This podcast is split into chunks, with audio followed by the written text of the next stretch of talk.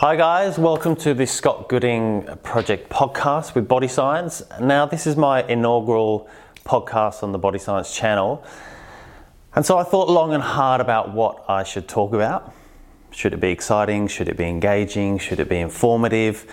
And then I thought, well, maybe I should probably take this opportunity to share my story because I think not that it's not that I think it's any different from anyone else's or that it's sensational or tantalizing, but I feel like there's pockets within my journey, within my story that you might find inspiring.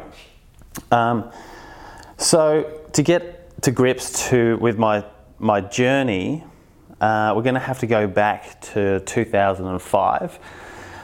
Uh, uh, and throughout this, I, I guess the whole premise of sharing my story is that you get to understand why I'm passionate about what I do and how it's shaped my philosophy and ethos.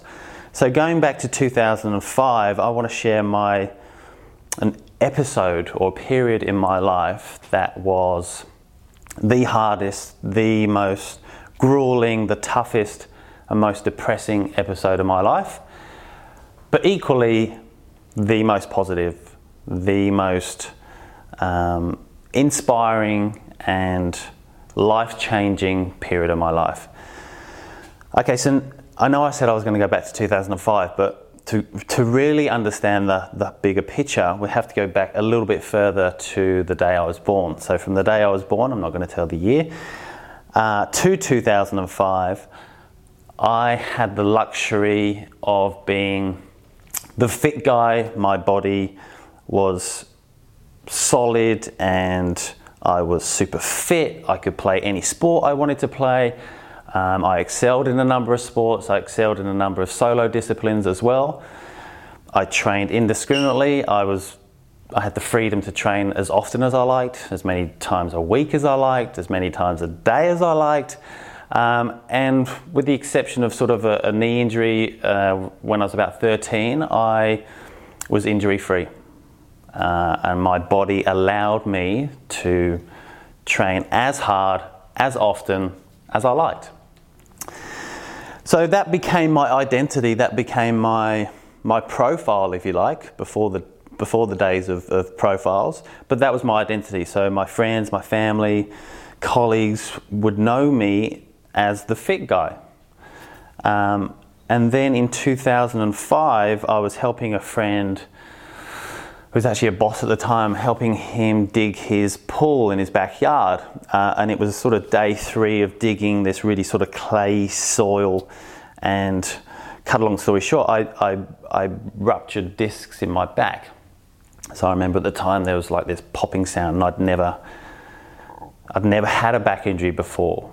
I'd never really had any really major injury before, so it kind of it rocked me a bit. But I thought, oh well, you know, I'll, I'll be back on my feet. I'll be back in the gym within a couple of days, maybe a week uh, at the outset, but within a few days, I'd soon recover. That week turned into weeks, months, years, turned into seven years. So for seven years, I struggled with inflammation, pain, discomfort. That then spiraled me down into this sort of bouts of depression. No longer was I, you know, I struggled with that sort of identity. That wasn't my identity anymore. I couldn't train at all, let alone indiscriminately. I couldn't do a squat, I couldn't do a push up without it sort of impinging my back. I felt like I'd sort of left my, my life as it was prior to the injury. I felt like I'd sort of sidestepped out of my life and, and that was still going on, but I wasn't part of it. Uh, and so that led to, yeah, pretty serious bouts of depression.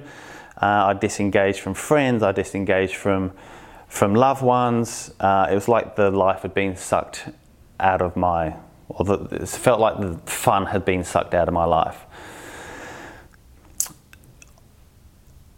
I didn't rest on my laurels throughout that seven years. I, I saw as many experts as I could, everything from healing hands, and trust me, I'm not, I'm not a, I'm not a firm believer in, in, in a higher power, so um, maybe that's why it didn't work. Um, everything from healing hands to neurosurgeons and everything in between, and not just once or twice with one particular sort of mo- modality, but you know a number of times, different physios, lots of different chiros, and anyway, I wasn't making progress or any pro or I wasn't making enough progress to sort of get me out of this hole. Um,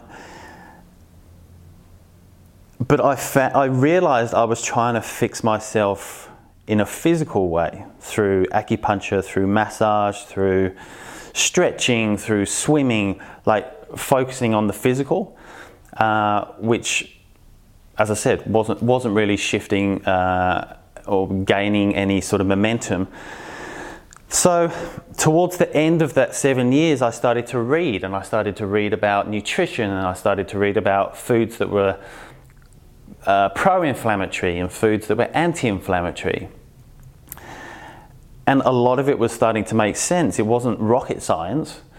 Uh, and so I started to slowly embrace foods that were anti inflammatory and minimize or avoid or um, reduce the, the foods that were pro inflammatory. And so this, this was sort of a, you know, a process of a, a number of weeks, and then I started to see the effects and it didn't happen overnight, but certainly over weeks and definitely over months.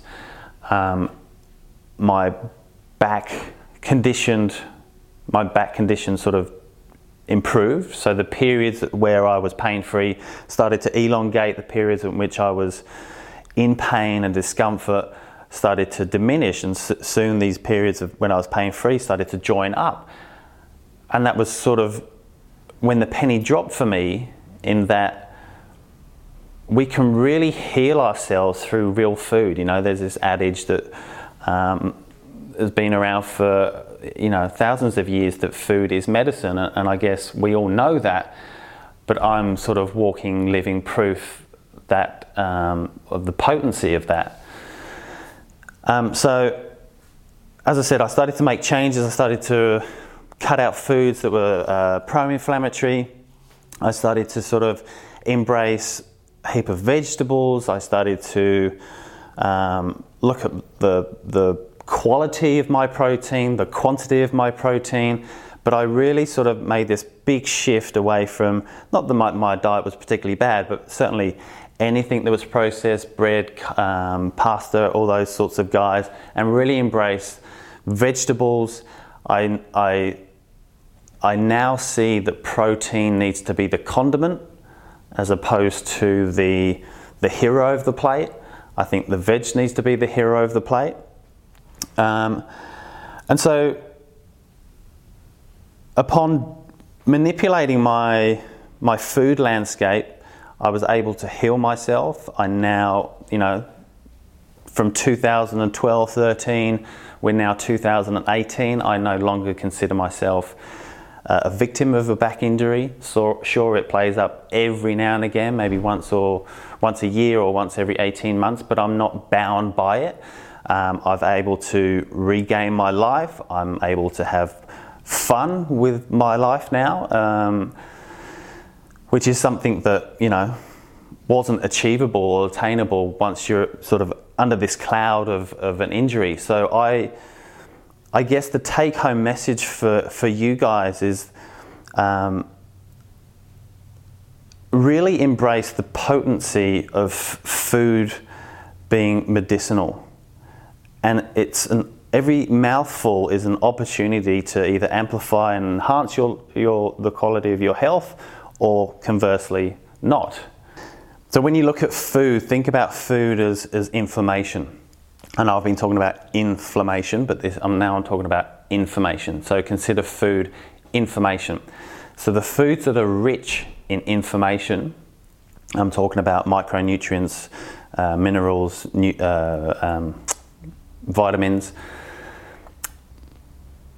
The foods that are rich in information is real food. And so you want as much information to reach your biochemistry, because when we strip it all back, we're just this melting pot of biochemistry. And so you need that information to plug in to your biochemistry to enable you to perform in the right way, to have great immunity, to have great vitality, to have cognitive function. The foods that are lacking in information are those foods that we all know the processed foods, the, the synthetic foods, the fast foods.